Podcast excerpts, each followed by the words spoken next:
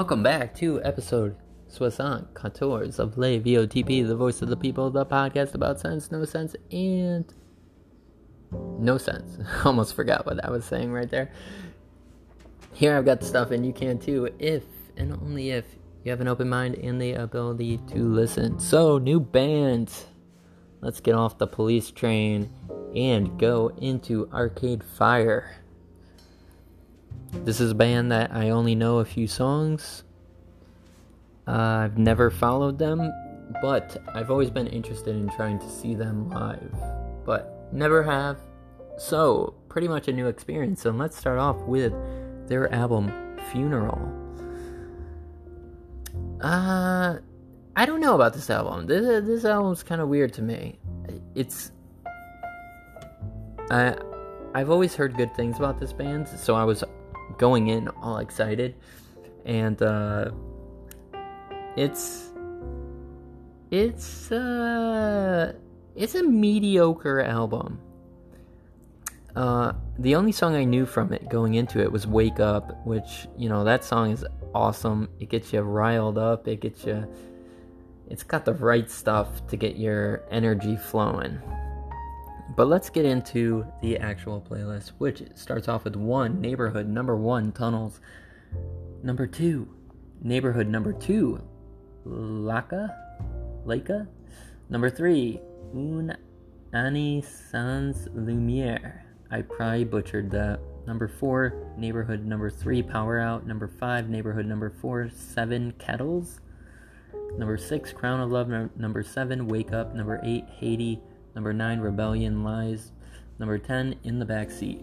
So, I was a little nervous after starting this album because I think the first half is a complete miss. I, it's kind of weird because I think this is their first album, I, right? I think this is their first album. Um, and, uh, yeah, I wasn't feeling anything until I got to Wake Up, and from then and there it was a great album. However, Wake Up was number seven, so that means I only got four songs that I really liked on this album. The rest of it was yeah, uh like hard to hard to kind of understand. Like when you go to a new band and you're trying to figure them out and the first handful of songs are iffy or they just don't hit the right spot for you, you begin to wonder, did I make a mistake? And that's kind of what I felt like. But then when I heard Wake Up and I heard that beat, oh man, I got excited and I got ready and I got going. So it's an alright album. Not my favorite album from them, but Wake Up, Haiti, Rebellion, and In the Backseat are awesome songs. Uh, the things that I do like about them is I like the combination of of both the man and woman's voices.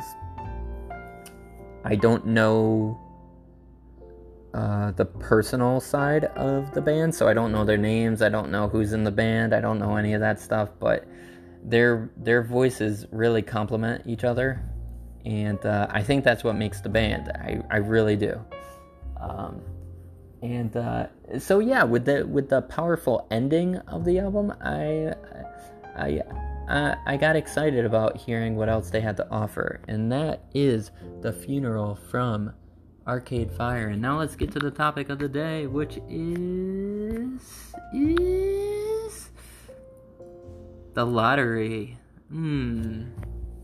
I don't really. Uh, if you're talking about like Powerball or Mega Millions or Megabucks or Powerball, any of those, I personally don't play those. Uh, well, actually, scratch that. I think I played them once. I think I played it once when I think the Powerball got up to over four hundred million, I think it was. I could be getting the numbers wrong. Whether it's a million or a billion, it was over four hundred. So I decided to, like, test it out. But it's a, it's so weird testing those kind of things out because I feel like such like I, I feel like a newbie going into like any store and ask, asking for a ticket because the tickets are if you don't know what you're asking for or you don't know what you're doing, it's kind of intimidating. You don't know what the hell you're doing.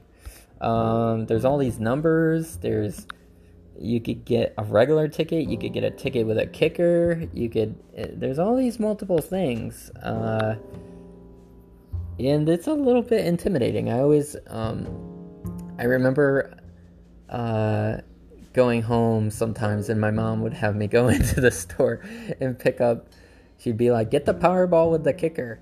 Uh, that's not an impersonation of my mom's voice, just just so you know. Uh, but uh, and then I would go in there and I would say that, but I would I would feel like I'm speaking a different language because I don't know what the hell I'm talking about. Uh, so yeah, I don't really do it, but I do see all the ads everywhere for hundreds of millions of dollars, and it it baffles my mind. I I, I cannot imagine having a ticket that is a winner. I I cannot imagine. I, it would probably kill me. It, it probably would. If you see all the numbers are connecting, you're probably gonna have a heart attack. Uh. I don't know anybody that's won the lottery. Uh, I've won. I know people that have won things off of raffles and say playing bingo or something like that. But I've never, I've never known anybody that won like a big score on a on a on a lottery ticket. Um, I've played scratch tickets. Scratch tickets are kind of fun, but. Um, I don't really do those anymore either, so kind of keeping the money close to the chest, really. Um, trying not to waste so much, but they are really fun. What I will say is that if you do this kind of stuff, you better keep it in check, because it could get out of hand really quickly. Really, really, really quickly. Um, I think it's one of those, like, extracurricular kind of expense. I think if you're doing it and you don't have the means, it's a problem. I, I think if you're doing it and you have a little bit of money to spare and that's what you want to spend your money on, go right ahead. Uh, obviously. I mean, but people could do what they want with their money. I just think that if if you want a better life, I think working hard and saving for your goals, I think that's a much better bet than high hopes of winning the lottery. And this has been episode soixante-quatorze of Les V O T P.